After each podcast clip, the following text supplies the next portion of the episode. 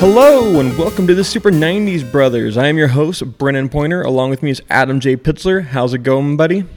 With you, as always, it's Adam. Well, you know, Adam, you don't need the gun. Well, that depends on your definition of safe sex. I... Man, that that sounds like um that chicken, the Colonel, like the chicken from uh, like Looney Tunes. Foghorn Leghorn? Yeah, that's exactly who you sound that like. doesn't sound like Foghorn Leghorn. I mean, I'm not like claiming to be the best like impressionist ever, but that's more Sean Connery than Foghorn Leghorn. But it doesn't really matter that it's Sean Connery because we're not doing a Sean Connery Bond movie today. Uh, we are doing Goldeneye. Ow! And more importantly, we're doing GoldenEye 007 for the N64. Ow! That's correct. Like it, Um, it's kind of like a two-parter. We're doing like a a movie and we're doing a video game. although we're doing the game first for those of you that only like to listen to half the podcast. That's right. Yeah, we we're talking about the, the what we remember most, and that's you know for us, I believe that's a video game. Um, But before we get before we get into all that, we want to thank all of our fans, don't we, Brennan? absolutely, you want to so do that? what? No, you go ahead. You're good at it. Okay.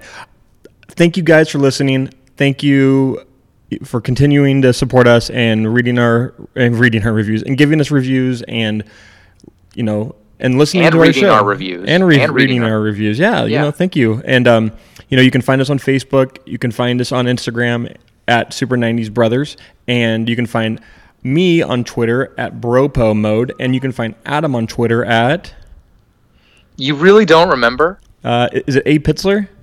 I've taken no. I've taken the time to remember yours, which is like not your name. Mine literally is my name, and you can't remember it. It's Adam Pitzler. It's at Adam Pitzler. Whoa, is there a dot I know there? it's a toughie. It's a toughie. I don't know how you'll do it. um, you should really go with like Adam Hitler. I'd, I'd remember that. I'm probably not going to do that for multiple reasons, many, many reasons. Um, um, you guys can also email the show and tell Brennan what a bad idea that Twitter handle would be for me in my personal life. Uh, you can email us at, at super nine, excuse me, super 90s brothers at gmail.com. 90s is all spelled out. and and as always, please continue to review us on iTunes. Those uh, reviews are important. It keeps us relevant in the search for, you know, our for our Super 90s brothers and you know finding us there. So um, so thank you again for reviewing us and uh, yeah, let's uh let's get into it. Let's uh, talk about one of the greatest first-person shooters of the 1990s. Th- That game is GoldenEye 007. It's called GoldenEye 007. That's what the game is called. Um, Is it? yeah, it's called GoldenEye 007 for the N64. Um, the game, the oh. game post, the game actually post dates the movie by two years. The game came out in 1997. Isn't that the? Is, do you not find that to be one of the oddest things? That that's that seems so strange to me that this game would come out literally almost two years after the movie was released. I guess in high, I guess looking at it now, it seems strange, but I didn't really, I didn't really think of it at the time, and more importantly, I never really associated the game a lot with the movie. This was a game that stood on its own, you know, and the, it was so much better than the movie. I don't, I don't know. I didn't think about it. Yeah, I mean that's that's very true. Um, but uh, game came out in August of 1997, um, based on the you know 90, 95 movie James Bond GoldenEye, uh, and the, the game was developed by Rare, um, which of course is famous for making one of the greatest video game characters of all time, Donkey Kong. Um, and Banjo Kazooie. Wait a and minute, Con- I'm actually not, Conker's I'm Bad not- Fur Day. I don't actually know if Rare actually created. They Donkey definitely Kong. did not create Donkey Kong, No, they but did- they they remastered him into the 90s. That's correct. F- for the Super Nintendo. Um, but yeah, Check so- out our Donkey Kong Country podcast in a prior true. episode. Very good episode. So yeah, let's. Uh, why don't you tell us, uh, give us a, a a brief synopsis of the game GoldenEye. Okay, well, let's talk about the first player mode, um, the one player mode, which is um, it it loosely follows the movie. Um, you're James Bond, and you have to stop, you know, 006, who's played by Sean Bean in the movie, and he's the bad guy, and he kind of, you, he like blows up in the beginning or something, and you think he's dead or he gets shot. I can't remember. Um, and then he comes back and he's evil now, and he's turned on. What's the name of their little spy group? I think it's called like MI. MI6. Yeah, in MI6. Anyway, so you have to go through all these different levels um, which are again loosely based on how the movie flows, and you get to do a lot of the same missions that the real Pierce Brosnan does in the movie. And along the way, you have to save Natalia a handful of times. You have to kill a few important pe- people like Ourumov. Um, you have to get some help from that chubby Valentine guy, and uh, you have to complete some missions that seem primary goal and some missions that are new and, and obtuse, but that, that's kind of how video games work and you get to collect all these awesome guns along the way. This game had a battery of amazing weaponry that was pretty unique at the time, I would say. I mean, I, like fans of Duke Nukem and Doom will tell you that this is kind of old news, but GoldenEye took it to the Nintendo 64. They made it multiplayer and they did it right, you know, and and the graphics were at the time really good. You know, looking back, I mean, it's just like whatever, but at the time it was cool and in the game, you go through like 20 levels and they get harder and harder and the missions get more complicated and easier to die. And, you know, we're mostly going to talk about the multiplayer to get today because I think that's what everyone remembers most. But the one player mode still really cool in its own right.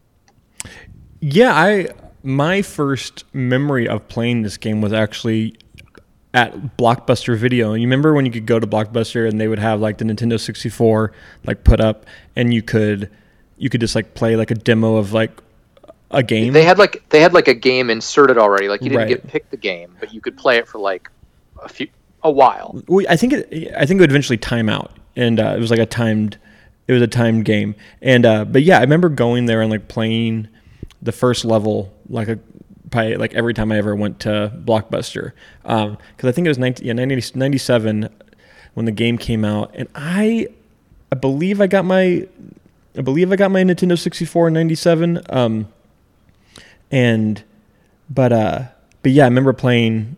That's my first memory of the game was playing that. Um, I thought you got it in like '99 with Zelda that Christmas. No, Were you like a late kid to the party? I wasn't. GoldenEye came out. Um, GoldenEye came out like two years after the 64 was released because the 64 released in 1995. Um, I was late to the the Super Nintendo but I was not. Oh, that's right. I was not late to the. Well, I was a little bit late to the 64, like by like a year probably. Like I remember when I got the 64, like it came. I got it with Ocarina of Time and uh, Mario Kart and NFL Blitz, and uh, but yeah, um, yeah. My memory of the game is just going to Blockbuster and playing it like for the first time. Like there, I have more memories of playing it, but yeah. Um, so you played it when it first came out, then at Blockbuster when you were like 13, and um, you're playing this demo at Blockbuster. And what did you think? I loved it. It was amazing. Like it was. I mean, I played a little bit of PC gaming, like first-person shooters, like Doom. Um, but I, there what like, there were no like there was literally no first-person shooters for console gaming at the time. Like, um, PlayStation might have had something. There might have been other N64 games that tried first person shooters, but they didn't really accomplish it very well. Um, but it was you were playing a first person shooter on on a console game on a console system, and that was that was mind blowing. Um, as totally. as, like, as a thirteen year old. So that Thanksgiving that it came out, um, I was over at my cousin's house, and my sister's, my older sister's side of the family, and she has a different dad than me. So his side of the family, the grandpa was like was like really wealthy. Rest in peace, Grandpa Carpenter. He had this amazing house um, right on like Redondo Beach in like near Federal Way. Maybe it was Des Moines, right around there. And um, he was like a a, a big suit at Weyerhaeuser for years and years and years, and they, so they always had the coolest stuff. Is really what I'm getting at. Like they would get everything new, like shiny and new and brand new, and have it, and they would just keep it around for the grandkids or whoever to play. So we would go over there on like holidays because it was super fun. And even though I wasn't blood related, like they were always really cool to me. It was just like it's a family that's like that. You know what I mean? And me and my they're not really my cousins, but we called them my cousins if you follow me. And we played they had Goldeneye there, and we'd never like heard of it really. So me and like like six or seven other cousins all played GoldenEye, like kind of for the first time, most of us, like all day and all night. Like the, the adults were upstairs, you know, singing kumbaya about like what we're thankful for and whatever, and like trying the seven layer dip and all that. You know, we got up and got a plate. We went right back down and played GoldenEye. We were glued to it, and it was like the perfect experience because none of us were really that much better than the others. You know what I mean? Because we were all like new to it, and we are all like experiencing this awesome first person shooter, which I didn't play a lot of console gaming like ever. We never had good computers growing up. Right. we had like shit old computers that were slow. So console games, all excuse me, PC games always seemed really lame to me. So I was always a console guy. So we, we played this thing all day, and I was just I was I was blown away by like how fun it was. I remember my stepmom coming to pick me up the next day from my cousin's house and take me home, and I like wouldn't shut up about it to her the entire drive home about how cool it was. And, I'll, and you know, my stepmom doesn't give a fuck, right? But it's like you're a kid and you're like so excited, you like don't care. Um, anyway, and I knew then I had to own it, and not only did I have to own it, I had to like be great at it. And uh, yeah, my initial impressions were this is the coolest game I've ever played. This is like the most fun I've ever played multiplayer. Like, because up until that point, like the best multiplayer games on the 64 were like you know Mario Kart and I maybe Mario Party One had come out by then, but I, am not even sure about that. And like this was it, right? Like you played this and you're like, oh my god, this is so fun with your friends. Yeah, it it it, it was a lot of fun to play. I unfortunately sucked at this game. did you own it? Um, God, I'm. I feel like I did. I don't. I, I feel like I had to have owned it owned it because I, I played it so much with like um, with my How good. Do you not know? I don't remember if I owned it or not. I, I like I really don't know because I know because st- I, I used to play it all the time with Mike, my friends Mike and Steve, and and I, but maybe Steve just brought it over all the time and I just never owned it. Um, it's I'm blown away that you don't remember whether or not you owned like the greatest Nintendo 64 game ever. Third greatest. Um, uh, if we're going off sales. Um, but uh, I'm not. I'm going on fun. I know. I'm just joking. Um, that yeah, that is that is pretty lame of me if I that I don't remember it. I, I I'm going to be honest with you. I remember playing it. I I remember beating the game. I remember playing tons of multiplayer. But uh, go looking back on it in my like childhood, I don't look on it very favorably. I don't know why. And it's Brennan's Brennan's taking the role of the heel on today's podcast. Now, this is a role I've played a few times um, on things Brennan likes. Ocarina of Time, specifically. I, I was pretty hard on Pulp Fiction.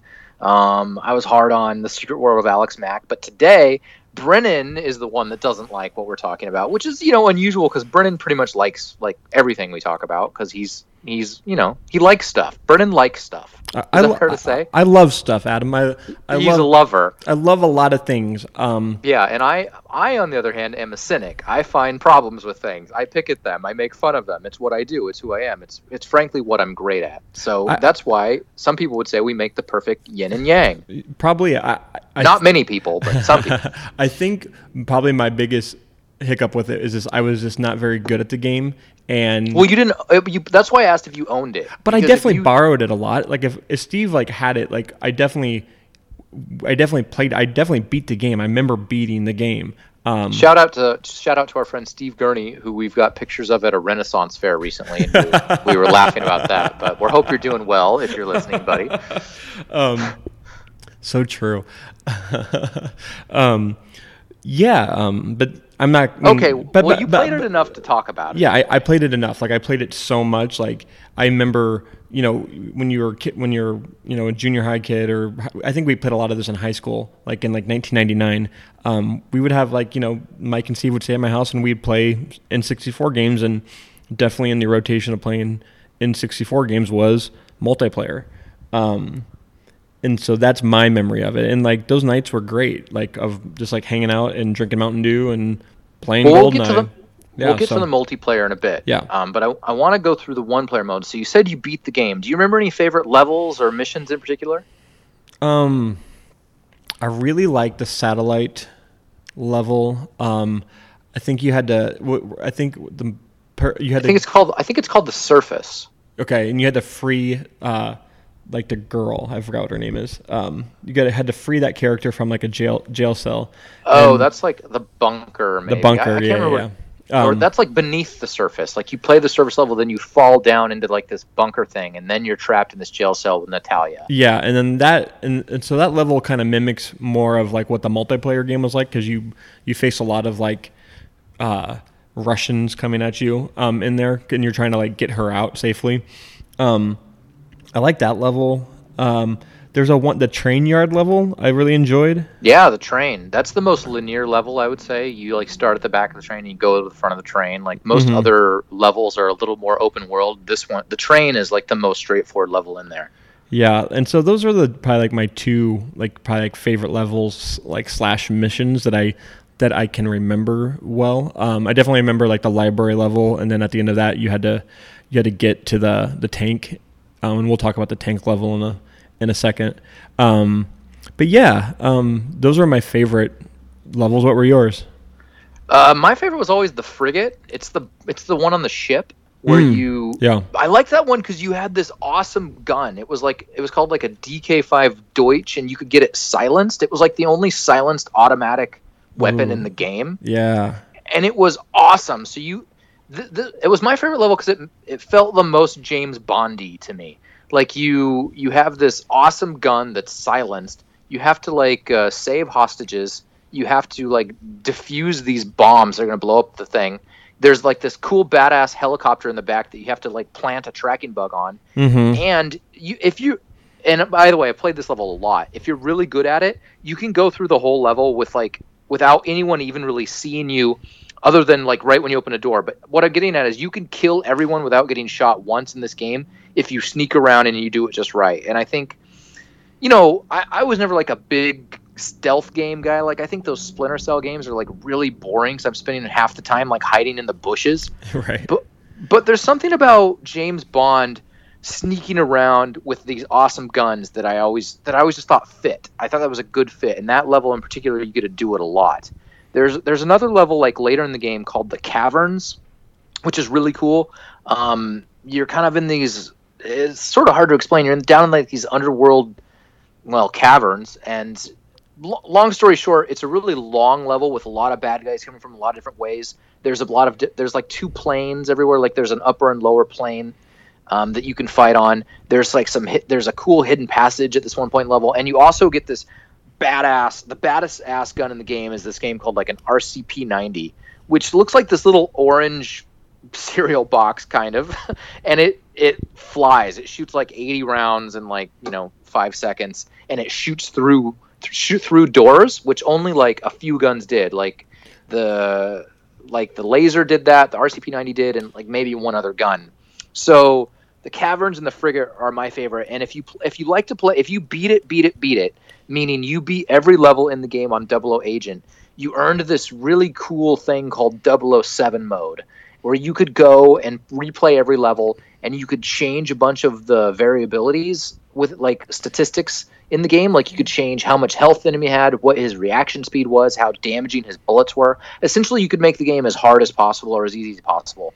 And for whatever reason, those two game those, those two levels work really well with that, with like cheat codes, like all guns and infinite ammo. Mhm. Like if you guys haven't done this, go back and play the caverns on 007 mode, and like turn everything up and make it as hard as possible, but give yourself all the cheats except for invincibility, obviously, and try and beat it. It is so fun.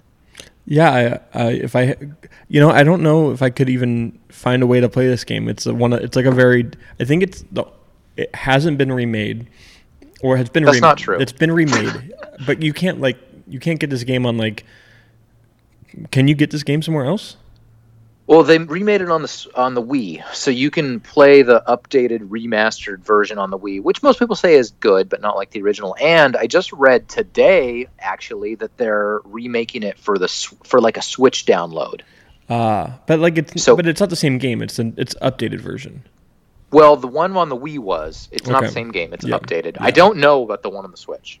Um, yeah, this game is like kind of one of those games that's been it's kind of like stuck in like it's stuck somewhere because of of Rare and who owns it now and who owns the rights to James Bond video games now, which is yeah, which is that's that's that's so interesting how how the rights have complicated things so much in our later life. You know what I mean? yeah, yeah I like, mean, and I'm not just talking about movies. Excuse me, video games. Talking about movies and songs and all kinds of things. Where like some little bastard somewhere owns the rights to something and he's a total prick about it, and he wants some huge royalty fee, which makes the project, you know, you know, makes the numbers so they don't work, and so then you just don't get it, and it's just like you little bitch. Like you're hoarding resources is really what you're doing.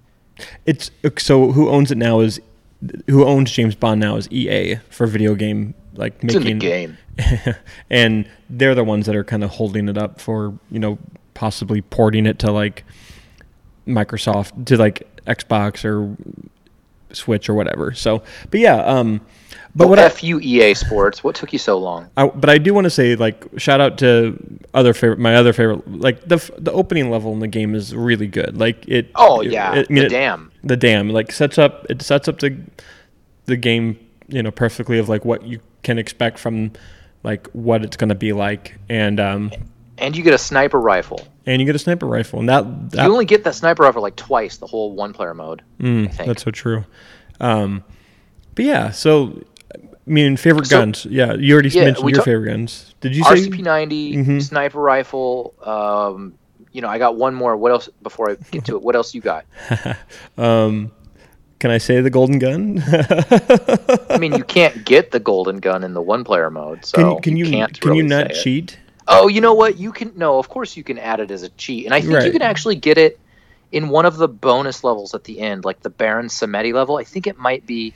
That might just be the golden gun, though. There, there's like a gold PPK, and then there's the golden gun, mm. and I I don't remember if it was one or the other. I I, I didn't play the bonus levels as much, especially not the Baron Samedi one. I never thought it was that fun, but um i i definitely like the rocket launchers they were like a ton of fun to like oh, the grenade launchers were better Yeah. because you could bank them off shit. oh you're right yeah the banks was so fun in that game and everyone was like oh i'm the master of banks especially at multiplayer and you people couldn't even see you and you could bank them off three walls and kill a kill a bitch you know it's like it was awesome Um, I mean, when it comes to thinking about gun, like I don't really remember. Like I, the sniper rifle, rifle was a fun gun to use, like in the single player mode when you when you used it. Um, but yeah, like any of the like semi-automatic, like the automatic rifles were always like just mowing down. This sounds like like I'm like a. This sounds terrible. It just sounds like I'm like talking about sh- shooting people, but it was just it made it made the game.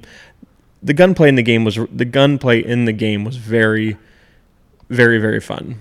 Like yeah you, you would always get that one kf7 soviet it was like an sort of like an automatic rifle and it had like 30 rounds before you had to reload you got you got that gun a lot i think that's probably the gun you have to use the most in the game because Mhm. you're fighting all those russians and they all have one yeah, I'm looking at the gun right now and like it tells you like the appearances of it like per level and it's like yeah, it's pretty much at every level like the dam facility, runway, surface, yeah, it's like everywhere.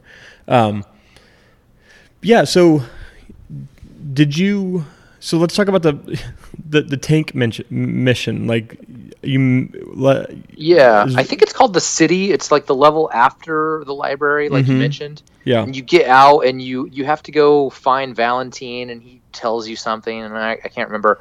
Then you go out into the middle of the street, and you get to jump on this giant tank and run through the city streets. And there's all these like uh, Russian dudes with like rocket launchers and grenades, and there's mines everywhere. But you have a flippin' tank, and you can like shoot, blow the bastards up from here and there. You also get to drive the tank in level three, which is I think it's called the runway hmm um, and uh, and that that one's not as fun because it's a much smaller level, and you the tank you don't really need it to get to the end. But in the city streets one, it's like it's so fun because there's all these different big arsenals coming at you, dudes with rocket launchers, like I said, and like on Double O Agent, that level's tough. So using the tank, it, I don't know, it's just really cool, and it doesn't feel like a cheat. It feels like they they stacked the level appropriately against you and then gave you a tank. Yeah. Um, yeah, I remember. I, I, I don't remember that level as well as you. I uh, I definitely remember playing it, but I um, it definitely. I, I think I Well, you're not even sure if you owned the game, so you That's know, so true. we'll forgive you. I, I I think this is a type of game that I probably played through just like once or twice. Like I never like I I'm now that I'm thinking back on it, I I must have not have owned it because I definitely would have probably beat it more if I had owned it. Um, I agree. Everyone that I know that owned it beat it like you know 30 times because it's just fun. And when your when your friends aren't around to play multiplayer, it was still fun to play single player. And how many games can you say that about? Like seriously. Yeah, that's. I mean, that's very true. Like games I mean, that are awesome multiplayer and awesome one player, and it's like you could do either one to pass the time and have a lot of fun and replay the same missions again and again and again and still have fun. It's just awesome. Yeah, Call of Duty doesn't even like make single player games anymore. They just make the multiplayer mode now. Um, oh, really? Well, I think they have like multi, they have like single player camp like things you can do, but they're not. It's not nearly as you know.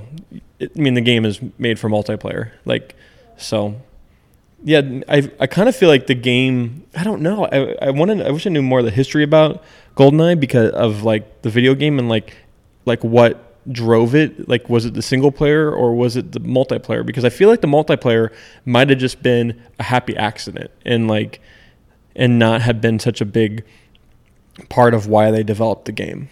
I think you're right, actually. Um, for whatever reason, I think it just uh, it had all the right ingredients, and it ended up being this, you know, neighborhood '90s cult phenomenon where like everybody you knew played it, and then said, "Oh my God, this is the funnest game ever with your friends. You've got to try it." And uh, we'll get to the multiplayer mode in a minute and all the variations, but I think it was largely billed as to get money off of the movie and have, you know, a solid one player game, which it had, but the multiplayer just blows it out of the water.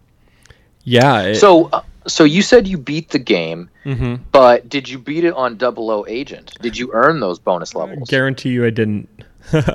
I never. So you don't even know what bonus levels I'm talking about, like the Aztec level and then the I can't remember. There's like one where Jaws is in it. Yeah. And there's like moonrakers everywhere. And then the second one is you're in like a temple with Baron Samedi.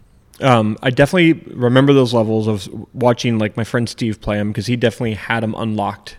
Um, and so I definitely remember playing those levels or seeing them at least, but I never. But you didn't earn them. I yeah, I did. I, I'm not a completionist. like I've never been a completionist in any video game I've ever played. Um, and so if I had owned this game, I don't even think I would have tried to do that. There's a level of difficulty for some games where like I'm just like I'm not interested in finishing it if it's too hard for me to do. I, agree. I'm I feel similarly. I, I wouldn't say I'm a big completionist either, but there are some games that are so fun I just can't put down, and I want to see around what's every corner. That's fair. Um, but yeah, I definitely like one of the questions on here is like, what's the hardest and more, most annoying level? Um, I think there was parts of this game that I found very annoying, like particularly the train level where you have to like use that laser to yeah. make the fall. Yeah. You have to use a laser to make like the cut out the floor. You have to like open up, yeah, like a floor escape hatch. And you, you have, have, to use the little laser on your on your watch, and it's it's just hard to line up. And anyway, and, and it's timed, right? And like, yeah. so and if you don't do it quick enough, then the train blows up and you die, and you have to redo it again um, from the checkpoint. And it, yeah, that was just I found that there were some there was parts of the game where like they make you do these really annoying little tasks like that, like time tasks, and and the one of the most going back and playing this game is that it was at the the the controls are you have to get really good at, con- at the controls, and maybe that's why I just didn't like the game that much because it's not the game is not very intuitive in the first person mode with that one with the one joystick. Like there, this is like this game. On you had to control your player with just a joystick, correct? There was there wasn't yeah like it didn't have yeah. like, it's not like playing like with an Xbox controller and having two thumbsticks and being able to like strafe and then look around. Like it was. Well, you could strafe with the C buttons. That's right. Yeah. Um, but you, um, but it was still, it was still kind of like it. It took a little bit. Of, it took a lot of skill to be pretty good at this game. If I, I, I, I, suppose I don't know. It, it always came so naturally to me. This, this is one of those games that I was always like the best in my group of friends. Like I would always win, like every time. Um, so I, I, I just don't know what it's. Well, I, I guess I kind of know what it's like to suck at a game you really love compared to your friends because we used to play Halo together, and even at my best, I was just middle of the road. Yeah. But these Nintendo 64 games, like I, you know, uh, something clicked with me. It was like made for me. I, I, saw the world perfectly. I don't know. I was just good at them, so um, it's a little hard for me to relate. Let me tell you, the level I thought was the most annoying was this level called the Control, which was it was on the very last tier of levels. It was like right before the caverns, and uh, I, you know I won't get into the level too much, except that at the end, Natalia's with you, and you have to do like an escort mission, and it, I, it was probably my first introduction ever to an escort mission, where she's down at like this main terminal in this big wide open area, and there's all these fucking Russian dudes that keep popping out of like previously like areas where you couldn't eliminate them beforehand. Like these little there was these little glass walls on all sides of you and they kept breaking the glass and start shooting at her. And if she died you lost. And so your job was to kind of stand near her and try and kill them all before they killed her. And oh my god i mean on agent it's no big deal but when you play that level even on secret agent that that part is so hard and frustrating. And i remember like learning to hate escort missions then and i've never lost that hate. That that does bring back memories. Because that, that is one of the last levels that you have to, to beat to get to the end. And uh, yeah i remember this oh and i couldn't imagine playing that on 007 like that would be it was probably oh it's so hard. it's uh, so hard. because like i would probably play it on whatever the either basic or like above like easy like easy to i probably played on normal. And even on normal it was hard for me. Like she'd always die. I think that that was probably the last level I beat on Double O Agent before I earned like the next bonus level or whatever. I, it was just so difficult to keep her alive, and it just it drove me. It was maddening because I was really good at the game, and I could kill these guys, but there were so many of them shooting Italian. She's such you know a weak ass. you know, I just felt like it was so stacked against me. I was so frustrated. Um, the only other level I would have any criticism towards is there was a level called the Jungle where it's cool because you get to fight Xenia at one point. But my criticism is that it was really hard to see in that level. There was all these like palm trees, and the dudes you're fighting, I think, were in green uniforms, and you could just never see them. And th- this is before graphics got good, so fighting enemies that you can't see is just it's just frustrating. It, it's not fun. It's not clever. It's just frustrating. Yeah, I uh, I'm reading about I'm reading about it right now. Um, no, this is this is good radio. Keep reading. sorry. Um, um, yeah, I, I, I, I, don't remember that level. I maybe I just yeah I have such bad. I just had just don't have like I must have only beat this game once. Like my memories for this game, and that's what we can talk about now, are multiplayer mode. Um, well, before we do that, okay. we'd like to remind everyone that uh, the Super 90s Bros is a hazy memory show meaning we don't go back and do perfect research. We'll let the nerds handle that, and they can email us all of our imperfections and mistakes along the way. We largely do the show based on our memory of the 90s, which keeps it sweet and fresh and childlike in our minds. Right. And like if you want to go listen to a podcast where they're talking about the history of you know goldeneye i'm sure there's someone out there who's done a podcast about it so go yeah but those guys are flipping like dorks like you want to go and they're like i read in this article that so and so said this and it, you know that's mm. why the guy's hat is purple. That, it's like those guys, those podcasts suck. Let's be real. Do they talk like Mickey Mouse?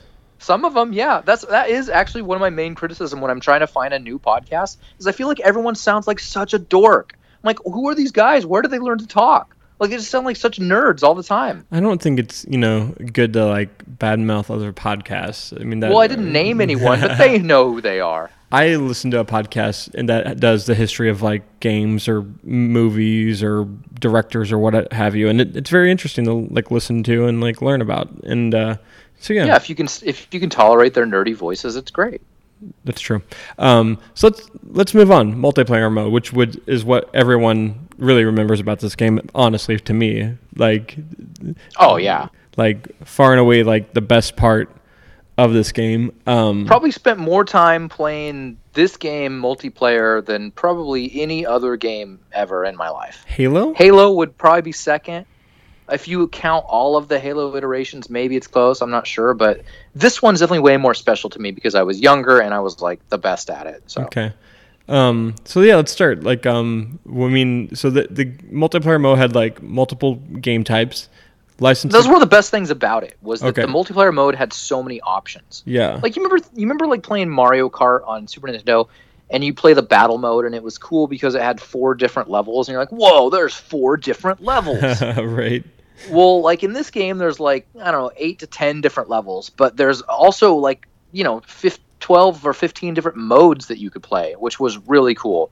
Like um, you could, there was a like a health mode, like you could all have, you could change the handicap, and like kids that sucked, you could give them extra health.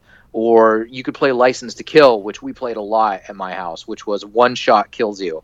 So it was Mm. very tense. It was very tense, and when you get in a room together, it would you know, one of you is going to walk away the winner, and like that's that. And body armor is kind of a waste of time. Um, there was a bunch of different like, and probably what people enjoyed the most was the weaponry. You could play with like pistols or big guns. I think they were called power weapons. Um, rifles, you know, slappers only if you choose, which was fun if you were playing License to Kill. Um, right. Yeah. Then- Slappers was. I, that was a lot of. That was definitely. I remember playing that a lot.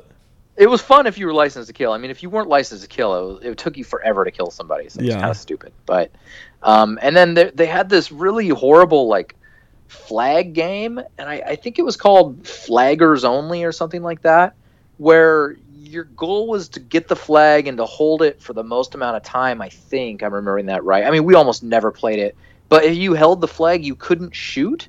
So you were just like a, a, a sitting duck trying to like run around and hide. So you Yeah. play with like no radar and you get the flag. and You could like go hide in like the you know the bathroom. HV- the HVAC, yeah, or one of the bathroom stalls. yeah. And it's just like kind of stupid. I don't know. I, So get- I I think one of the reasons why that was the stupidest game mode was also because let's all let's all talk about how m- when you were playing multiplayer mode on an N64, it was all on one TV, and so you could look at other people's screens, and so it didn't really. Yes. And so like it didn't. and it wasn't it wasn't forbidden. Like you couldn't re- even really help but do it because most of us didn't have like 75 inchers in these days, and we damn sure didn't have like dividers. You know, most of us were playing like you know a 30 inch TV in our room or something with like two or three friends. You couldn't help but see where they were. So. yeah. Yeah, there- unless you th- there was a few levels where everything looked similar so you turn radars off and you like what i would do is i would like stare at a wall so they couldn't tell where i was so there, i mean there was like little tricks but they weren't fun because i just end up hiding the whole time. Yeah, I mean, I think my my memory of this is just like sitting way too close to a TV screen with your controllers tethered to the N64 and like and it always sucked if you were one of the top screens because you had to look over the top of the bottom screen like Oh my gosh, it just seems so archaic now when you look back on it. Like right now, like I go play multi, like I, play multiplayer on like a a first person shooter now and I'm playing on like a, a 70 inch screen and like I can it's amazing. And like the the think that like back in the day like I was playing on like a 32 inch screen that was cut down into like quarters a quarter of that like is seems so funny like but at, at the same time it was like a really fun way of playing like it was yeah and, and y- you know what's always lost about like modern first person multiplayer online gaming like the new halos and you know there's a hundred of them now is you're not sitting there with your friends. You know they might be on a speaker or on a headset. If you're lucky you're playing at the exact same time but like you used to make time to like go to people's houses and you'd bring Mountain Dew, like you said, and you guys would order pizza and you'd sit out and you'd hang out all night and in between games you would talk and you'd be laughing and it was like it was great camaraderie and I don't feel like I feel like I'm the only one that thinks about that. Like I'm the only one that misses like just being in the same room as my friends. Oh, like the, the way yeah the way multiplayer games are played now, it's just I don't know. No one cares. yeah I It's all about it's all about winning the round. And and don't get me wrong, we all tried to win the round, but what I look back at is not that we won rounds, but that we all like bonded. That's fair. Yeah, I mean that's very it's very true. Like couch co-op games just don't exist on the same level as they used to. And I mean I'll, I'll give enormous props to to Nintendo for trying to make that somewhat come back with the Nintendo Switch.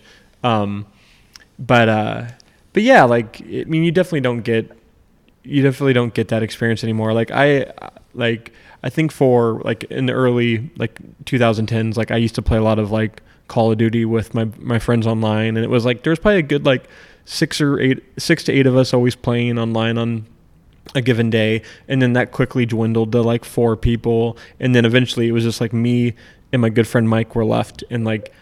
And now I think my, I don't even play video games that much anymore, and I think you know Mike is just playing games by himself, and so yeah, it's it is kind of it's sad, but you It's know, sad. It's what happens when you grow up. I, I know. I guess. I just wonder. I just wonder how many kids who are 13 years old now playing whatever the number one first-person shooter game is out now.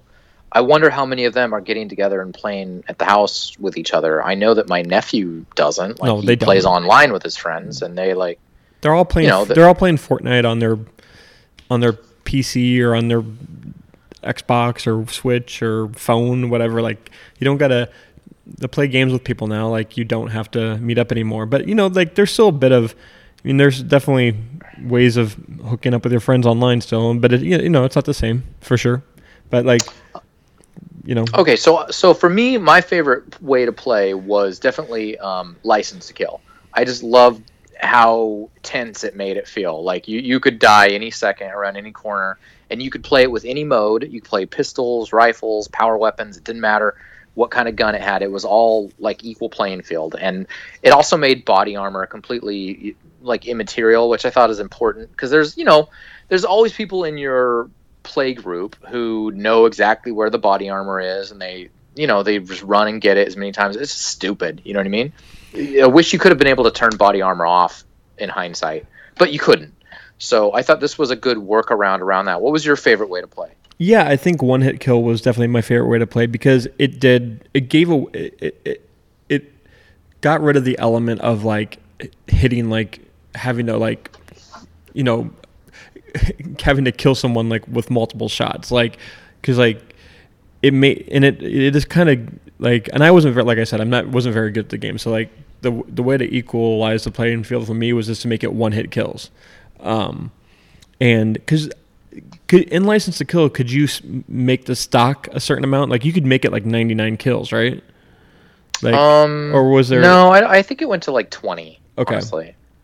Um but yeah like if you could get four people together and do like a free for all and license to kill like and do a 20 like it was a pretty intense match um yeah that's definitely what we played the most did you play this game a lot with like with three other people like I said, I think I've played it more than any other multiplayer game ever in my life. Like this was like in middle sc- late middle school and high school, like we played it all the time. And like I was you know me, I've always been pretty good at like rounding people up for things that I want to do, like sports or football or video games or movies or a move, you know, make a movie, whatever. So I was always rounding up my friends and having them come over and like we'd play this game.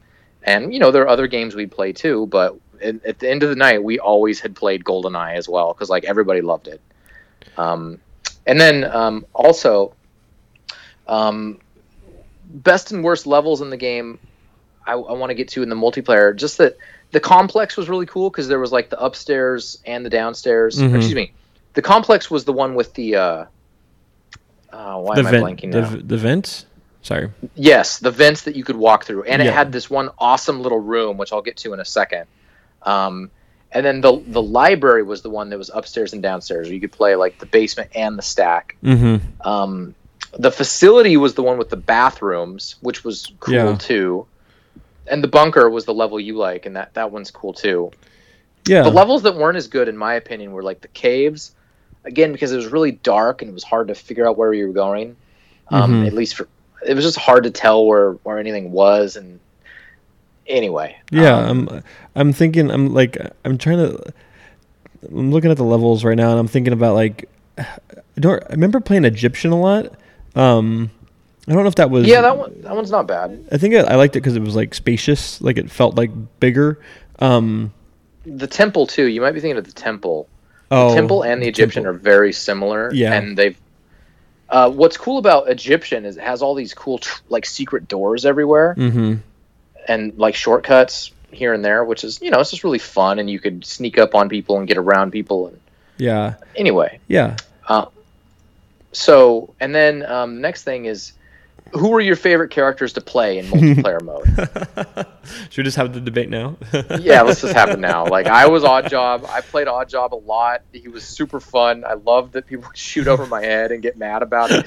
It was. I mean, don't get me wrong. I, it was a competitive advantage, but what I loved was how frustrated everyone would get. I just thought it was so funny. Um, I'm trying to like besides Oddjob, like who else was like who who are the other characters that people Well, a use lot, a lot? a lot of a lot of times we'd play that nobody can be Oddjob. Okay, So- like that was like no, like I probably played as like I probably played a lot as James Bond. Like that was, um, Yeah, I would if I couldn't be Oddjob, I'd usually be Xenia because she was Mm. super thin. yeah, and uh, in my mind that made her harder to shoot and then also the very last person that has like a sh- so you could play a bunch of characters that had their pictures then you could keep scrolling to the right and there's a bunch of like shadow characters you didn't know what they looked like and the very last person was called like moonraker elite 2 and it was like another shorty. It was like a girl with like mouse brown hair. But she was like she was only like a little bit taller than Oddjob. So when people would say you can't be Oddjob, I would often be her and they'd be like she's short too I'm like oh well too bad. Um, was I'm, was Jaws taller than everyone else? Like was he? yeah, like- he was the he was huge. Okay. Jaws was huge, so he was no good in like License to Kill, especially. Did they have like perks that like by being like one that you were better or faster? Uh, I think like, honestly, I think size is really the only thing. I'm size, pretty sure that the stats were the same. Yeah, I, I think so too. Um, yeah, I, I mean, I definitely was probably James Bond or Oddjob or yeah, like I, I remember Xenia, like yeah, like thinking like being smaller like made you easier to move around, but that probably was not true. Um, Yeah, I have no idea. It was probably just in my head. Um, so, uh, so yeah, like that was, yeah, well, but the, I don't, I honestly like, but you couldn't have multiple Oddjobs, right? Like you couldn't all be small. No, no, one person could be one character. That was Okay, it. yeah, that that that was the the difference in That was the, part of the problem because if everyone could be Oddjob, it'd probably be fine. right. Yeah, well, it would have been like everyone being James Bond. It doesn't really matter. Yeah. Um, so real quick um, i'm gonna i'm gonna tell one story about like using mines but I, I wanted to know if you had one really good multiplayer story to share I have no good multiplayer. Story. You don't remember these all right I well, I, I don't remember like killing someone or like, and I don't think they're particularly like. I don't think even if I did, I don't know if they're like.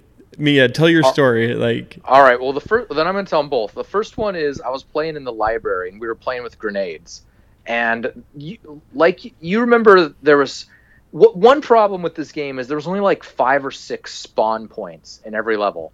And as you said earlier you could look at people's screens and tell where they were. So there was some spawn points that were better than others. Like everyone like there's an infamous spawn point in the facility where you start above the bathroom in the HVAC vent and there's no weapons up there. So if anybody's nearby and they see you spawned in there, they can just go wait for you to fall out of the vent and kill you before you even have a chance to get a weapon. that's annoying. So that sucks. I remember that. But any, there's this one there's this one room in the library that's the same way. There's no weapons in it, and you spawn there. It, I think it's the room where you when you very first start. If you're playing the one player mode, it's the room where you very first start off, and you're in that interrogation room with these two guys. I think that's the room. Anyway, so I start in this room and there's no weapons at all, and we're playing with grenades. And one of my buddies sees that I'm in there, and he has grenades, but he doesn't have anything else. He doesn't have any pistols or whatever. So he runs in the room and he starts throwing like mad grenades at me, chasing me around this room. And he must have thrown like three, four, or five. And he's chasing me around, and I don't have anything. And you know how like you're like, oh my god, I don't have a weapon, don't kill me. Well, I ran out of the room and I locked him inside. And he kept trying to open the door. I stood on the other side of the room and I kept closing the door so he couldn't get out. And then like his four or five grenades like went off, and he killed himself. And that was that was a big moment for me because I killed the fucker with his own grenades without by closing the door on him. again and again. That's funny. and then uh, like i don't have a specific story about this but we mentioned there's this one little room in the complex and there's only one way into this room Yes. it's up this little ramp near some body armor and uh, once you get up into this little room if you're playing with proximity mines which Yeah. was our favorite mine to play especially on this level proximity mines would blow up whenever somebody got near them. So we would play like license to kill proximity mines.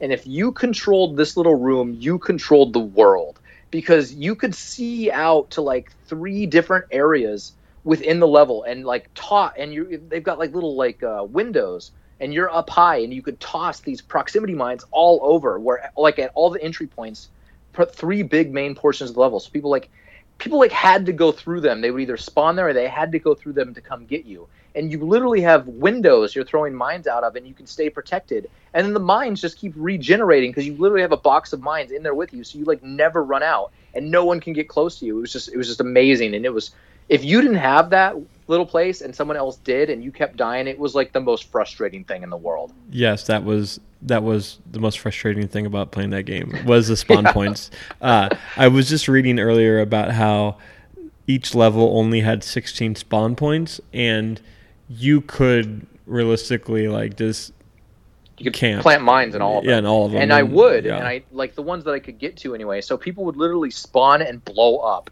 It's like, and the little blood would fall down. They're like, God damn it, Adam! like again and again and again. um, uh, favorite like um, cheats? Did you? Uh, Like the best in-game cheats. Well, the best cheat for multiplayer was the no radar mode. Right. Which, I mean, you're already able to see each other's screens. Don't give me a radar too. yeah. Real quick on the multiplayer mode, there was also like an auto aim feature that we would Mm. always disable. Like we, Yeah. I always thought that was so stupid how it would like auto aim you on people, especially if you're playing License to Kill. So we would take auto aim off and we would use no radar, which was you know a, way more fun.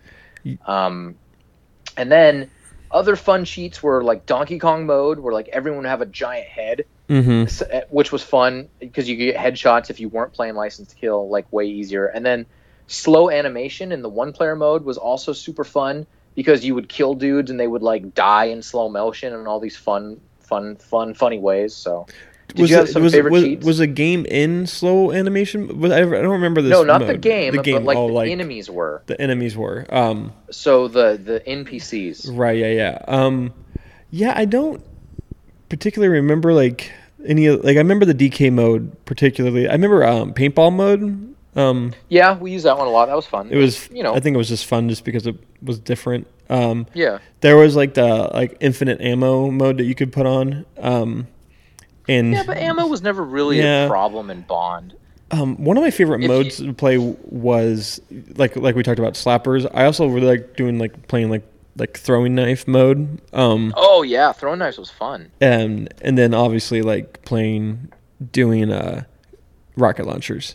Like Rocket launcher. that was my favorite game. That was my favorite multiplayer mode in like Halo, and it it was definitely one of my favorites in uh in Goldeneye. Um, Speaking of Halo, um, I wanted to ask you what you thought kind of GoldenEye's legacy is for, you know, probably paving the way for the most, you know, commercially successful and multi generational, multi continental first person shooter, which is Halo and the brand Halo that, you know, really kind of changed the game for uh, vid- multiplayer video gaming and, you know, has created this entire culture of online first person shooter gamers. Yeah, I mean, I will. I GoldenEye definitely. While I don't have like a great, you know, I don't. It wasn't like my favorite game to play, but it definitely is one of the biggest reasons why first-person shooters even exist on consoles because it sold. I mean, it was the third highest selling game on the Nintendo 64, and and that it's right behind Mario 64 and Mario Kart. Like it, this, I mean, GoldenEye beat out Ocarina of Time, a Zelda game, on like uh, Nintendo's own like property on its own system, and so like I think and it and I read a thing saying like it made over like 300 million dollars, and like that was humongous for a a licensed video game. Um, and I think you know when this game was made, like they they realized like okay, there's the, these first person shooters aren't just for PC because P, because first person shooters were were strictly for PC gaming like Unreal Tournament, Quake, Doom. Um, those games were all only on. Well, not. I mean, Doom was on had been ported like the Super Nintendo, but we don't need to talk about that. But uh, but yeah, like I think it made it made first person shooters viable on on a console, and it I, definitely I'd say that the granddaddies of first person shooters, which are guys like me and you, I guess, you know, we all started on GoldenEye. Like that's Absolutely. where we that's where we got a, our taste for blood, if you will. I I played Doom before I played GoldenEye, so um, yeah, but it didn't it didn't make you want to go play more first person shooters like this one, did it? Um, I I like I was a PC gamer like early, like pretty early before. Um, be, like I played um Rainbow Six, like the original Rainbow Six on the PC, and that was a first person shooter, and it was um. And so I played a lot of. th- I played that. Um, I played Doom, like I said, Doom Two. Um, I never played Quake or those other games, but I mean, I quickly left. I mean, compu- PCs quickly became impossible to keep up with, and so I just I had my you know I had my like gateway computer that my parents had bought in like 1997, and and once it became I couldn't update it anymore. Like I just stopped playing PC games, and and then Yeah. that's that, that's around the time when. Xbox came out and I started getting into Halo. And then once Halo happened, like that was That was it. that was it, yeah. But yes, but Uh, yes, for console for console purposes, I 007 is you know is basically the the it's the greatest first person shooter ever. greatest ever For console games at the time? at the time. Yeah, I mean, there's nothing else out there. What what were the other first person shooter games? That's what I'm saying. It's the best ever. uh, well, I think I think there's some games that come after that definitely improved upon, and you know, and technology obviously did that. Well, it's been yeah, it's been 22 years since GoldenEye came out, and it's still fun. I played it the other day. awesome. Did you, you enjoyed it? You, it holds up. Well, to be honest, I've got this shitty little TV in my game room, and I can't adjust the um, brightness. And it was like too dark. The whole game was too dark, and I was getting frustrated. So think I might move it into my big 70-inch TV, like a like a modern person would, and try it there with the brightness and all that. And I, Can you do I mean, that? I- can you can you can you hook up 64s to a modern TV and like have it actually work well? Or there's there has to be a lag. There has to be a lag, right? Um, there's not. Well, sort of. You. It depends on what kind of TV you have. I mean, different TVs have different inputs in the back, and there's like adapters. There's like uh, RCA to HDMI adapters you can buy, and then Hmm. there's a lag. But uh, there are ways to do it. There are people that will like just hoard like old tube TVs just so they can have them for when their current TV breaks down for like their retro gaming on their like consoles and stuff like that. Can you blame them? No, I can't. I can't because like these things are going to disappear and they're eventually going to become, you know, impossible. Sure. They're going to be in. They're going to be hard to buy. Like Well, you just have to get a some kind of a, an adapter that's they'll. I mean, there's a if there's a demand for it, there'll there'll be an adapter that you can buy. yeah. Um, Um, Well, let's let's move on let- to the movie though. let's be quick about the movie because I mean this Agree- show was a, agreed, was more about the about, about the video game and like and the video. so, Brennan, Brennan, give us a synopsis of the movie. oh my gosh! So Goldeneye uh, w- was a movie that came out in 1995, and uh, it is the 17th 17th James Bond film. um, but it's the first out one, of out of 26 films total to date. no 25.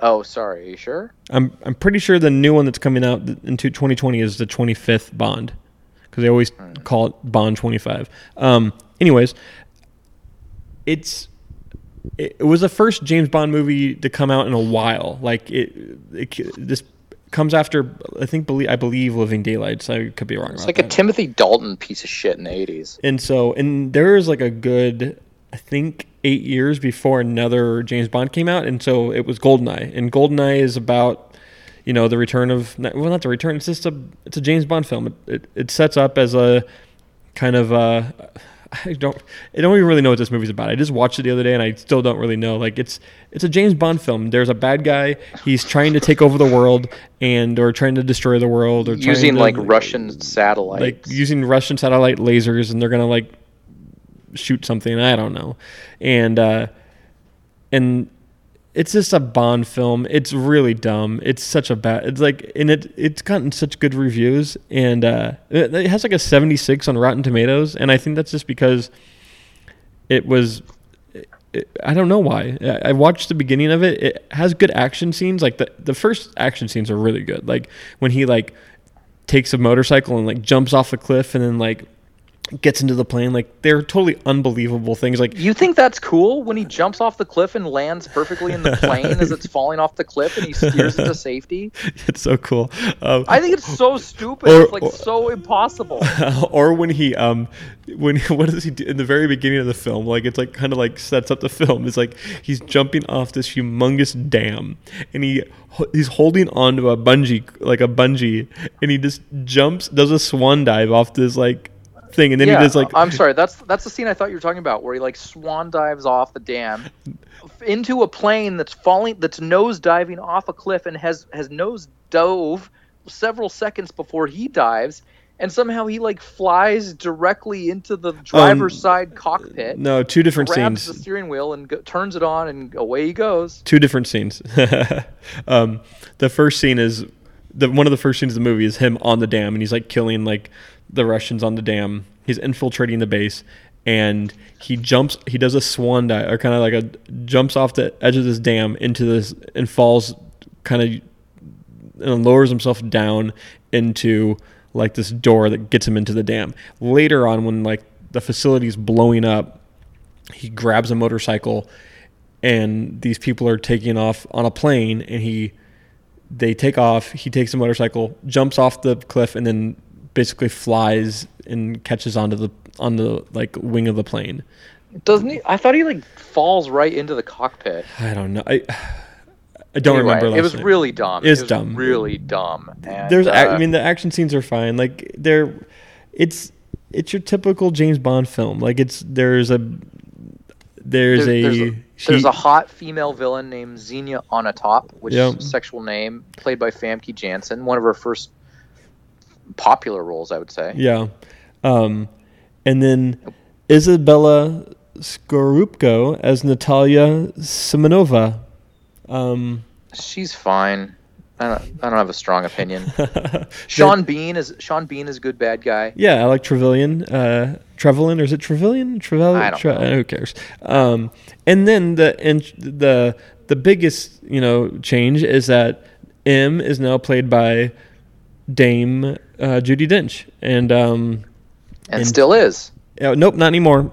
Um, Oh, did she get replaced finally? She got replaced in, I believe, in at the end of Skyfall by Ralph Fiennes. He he's now M. Um, and They didn't even give him a new letter. I no, because like I think the head of the the reason why they're why that they're And called you know what? M, You know what? I don't even care. You know, I, I the reason- tell you, I hate James Bond movies. Yeah, I don't like, really I, don't really I care think about them. they're so dumb. I, like they're dumb and they're so long. Why is it that every one of them is over two and a half hours long? Like it, it's such a simple spy plot every time. Like you said, somebody's trying to like destroy the world. He has to go save the girl and like save the world. It's it's such a basic plot, but every fucking James Bond movie decides that to do that, he's got to go to Israel, and then he's got to go to Argentina, and then he's got to go to Alaska to find you know so and so the witness that knows something about the diamond mine in Africa. It's like it's it's all such a such a mind fuck that that doesn't it's not linear. It doesn't seem to it seems to have a lot of extraneous shit. Like every Bond movie since the beginning of time, like everyone I've ever seen, James, you know, Sean Connery, uh, Roger Moore, all of them, they they're all long, boring, and just dorky. And his like his suaveness just comes across as kind of douchey sometimes. Yeah, they're just not. They're just. Yeah, they're not very. They're just all the James Bond. I don't. I'm not a big James Bond fan either. I don't really. I've never really watched like the old ones. I never like really gone back and like ex- done, did that. Definitely saw like all the Pierce Brosnan ones in the '90s and early 2000s. Um, Let's talk about those real quick. Like the evil paperboy in Tomorrow Never Dies. that was super scary. I control the newspaper. I control what people think. So I control the world. That was so dumb. That's such a bad villain, an evil paperboy. And then that the even worse one was the the Die Another Day, where there's like this Korean dude and something happens to him, and now he's got like this remade British diamond face. Like, like he came back as like a British dude with bad teeth. Um, what was that? I don't know. Uh, Yeah, they're they don't. None of them really make sense. The, you know, the the only villain that really makes any sense is is uh, Sean Bean's character, and uh, Because because he thinks he thinks James Bond is stupid and thinks the movies are dumb, so he's going to be the villain. um, but yeah, they're I don't know. They're just they're they are what they are. Like, They're bad, and But- some of them are like some of the old ones are like so campy you can't even like watch them anymore. but like they really they. I mean, have you seen Casino Royale? Yeah, I saw it. I mean, it's good, but I, I tried to rewatch it just recently when I was when I was down with the broken femur. I Mhm. couldn't get through it. It was so long. I, I completely lost interest. Yeah, you're right. It's two hours and uh, twenty five all minutes. of them are. They're all like. I bet you the average bond length is like north of two thirty. That's ridiculous. Okay, M- like most movies should. There should be a limit. You can be two hours max, and that's it. That's it. That's a long time. Yeah, I uh, I uh, don't. I haven't seen any of the the last James Bond movie I saw was probably Skyfall. Um, and that has like a cool scene in it where like it's like a Home Alone. Like they have a Home Alone house, and like he like booby traps his house. Um, anyways, and uh, but yeah, them they're just whatever. They're candy. They're just action candy. It's like I like. It's not like, but like it's like Fast Who and you- Furious. who's Like, their d- target market? like, I don't- exactly? Who? These people that identify with like one, one time, my buddy Stacy said something really, really I thought was interesting to me. I was telling him how I like to listen to like NFL films music or like the soundtrack from Requiem for a Dream, and I like to like close my eyes and imagine all these like awesome football plays happening, like plays that I've seen from like the Seahawks season. And he told me that he does that when he pretends he's a secret agent. And I was like, what? I was like, people do that, but I, like, is that like something people strive to? Like, is that something people dream about being like a secret? Like, I remember mm-hmm. we did our Doug podcast. Check out our Doug podcast. We talk about like one of one of the episodes mm-hmm. where he has like an alter ego as a secret agent. I, I guess now thinking back, it is a little more prevalent than I would have guessed. But like, what is it about this theoretical occupation of being a secret agent, which like pro- probably like really doesn't exist for the most part, save like you know 500 people in the whole fucking world. Know, like, why do people? Con- I, how do you connect with that? I don't get it at all. I don't. I don't get what's cool about wanting to be James Bond and all the stupid little gadgets that he comes up. Oh, good thing I, good thing that dorky gadget guy gave me this perfect instrument, which is coming into play right at the exact moment when I need it. Like it's, it's just so contrived. Yeah, I, I maybe it's the I don't know why people pretend to be secret. I mean, I don't know. It's the same reason maybe people play video games that are. I don't know. I don't know why people like these movies. Be honest with you, like I mean, I, If you like James Bond movies, you know, email the show at Super 90s Brothers. and tell us why you like them because Tell we us do. why, because we don't effing get it. but I think, I mean, I think people are telling like Hollywood they don't like James Bond movies because they keep on making less and less money. so, I, I, I don't know.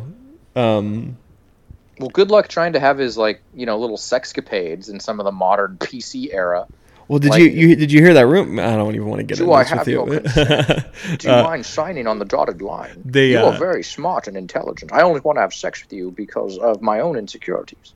there's a rumor that they have been talking about replacing, you know, James Bond with a uh, With a girl, with a well with a with specifically an African like an African uh, not African American but um a Brit a, a, a black British woman a, um, wom- a woman of color. yes um Well, I you know I've made this joke so many times on this podcast about remakes and filling it with girls and how much I I just think it's just pandering and like the Ghostbusters with the chicks like oh my god that was such a pile of shit and I ah, man I just I hate the direction PC culture is taking movie making these I just hate it. I read this article yesterday that Todd Phillips like doesn't want to do comedies anymore.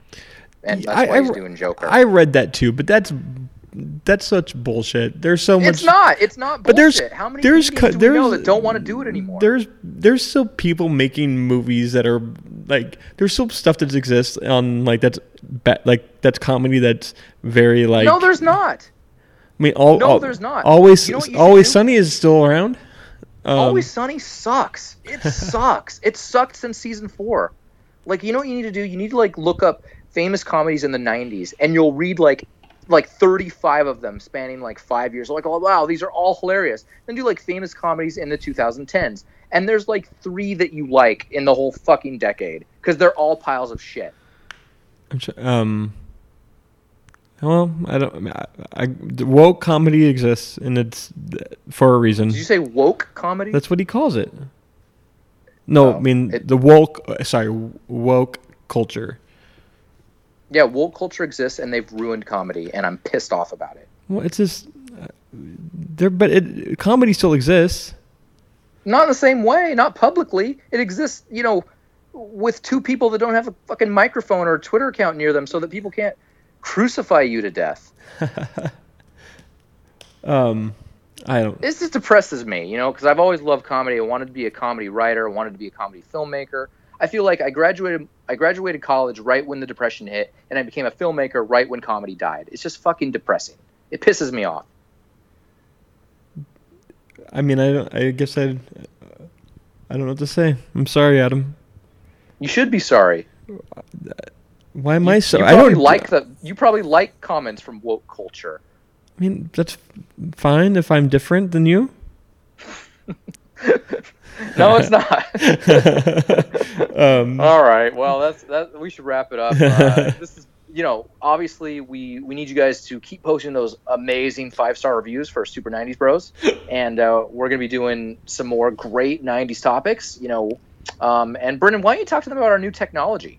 Yeah, so I'm we're doing our show not on a stupid app anymore. Where um we are actually recording on a Zoom, um, which is a, a pot like as a recording device, and Adam is on Skype, and we are, you know, we're recording, you know, without the. Well, I guess we are using an app because we're using Skype, but you know, the sound quality is going to be better, and we're trying to make this show easier to do for me and Adam, particularly because we have had so much issues with podcasting apps, whether it be online. We have like four. We have like four full blown episodes that we've done that you guys will never hear because the stupid app ate it. Yeah. And so this will hopefully make it easier for us to podcast and make it us be able to do these more timely because one of the problems we ran into recently is that we try to do these podcasts and then all of a sudden the app's not working or you don't have a good enough internet connection. So we're going to try to fix that. We're going to be trying to come out with shows on a more regular basis and And you and you guys can help that by reaching out to us and letting us know what topics you're interested in, what topics of the show you'd like to hear.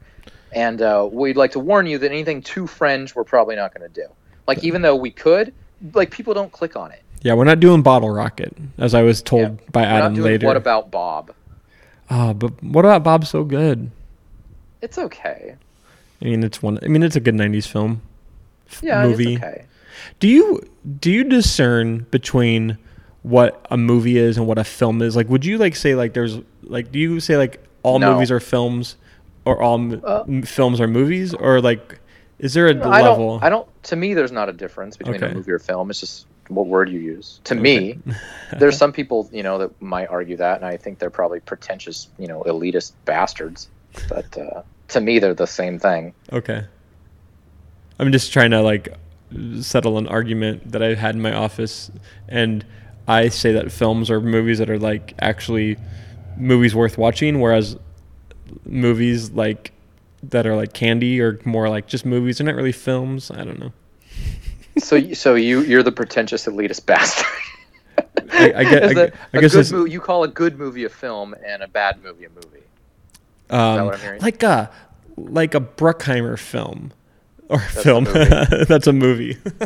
You know, Bruckheimer owns the NHL hockey Seattle hockey team now, or, or he's a part like all these people who own teams now are like they're all like No, but he's a principal partner. There's two main partners, and Jerry Bruckheimer is one of them. oh exciting Did, have they named the team yet No, they Hmm. haven't. Re- well, they probably have, but they haven't released it to the public, to my knowledge. well wake me up when sonics get back there Before you go go. Um, wake me up before your september ends um, Yeah. or when september ends So, how can they reach out to us one more time, Brendan? super 90s brothers at gmail.com you can also follow, follow us on facebook and instagram um, I'm, i'll try to get on there more and posting more um, but you know what people are finding our podcast if you want to connect with us connect with us via email or messages message us on Instagram or on on Facebook through our um, our social channels. You can find Adam on tw- Twitter at Adam Pitzler, and then you can find me on Twitter at Bropo Mode. Um, yeah, so if you want to connect with us, do that. Um, if you want to talk to Adam personally, his phone number is five five five. Um, but but really, yeah, reach out and um, we'd love to like you know get some comments back from you guys, ideas, questions. Um, please reach out. That'd be great. And uh, thank you for listening. Yeah, for Brendan Pointer, I am Adam J. Pitzler. This has been a bondtastic episode of Super 90s Bros, GoldenEye style. So, uh, you guys take care of each other, listen to the podcast, like us, share us, tell your friends, and enjoy, and have a good week. Talk to you later, guys. Peace.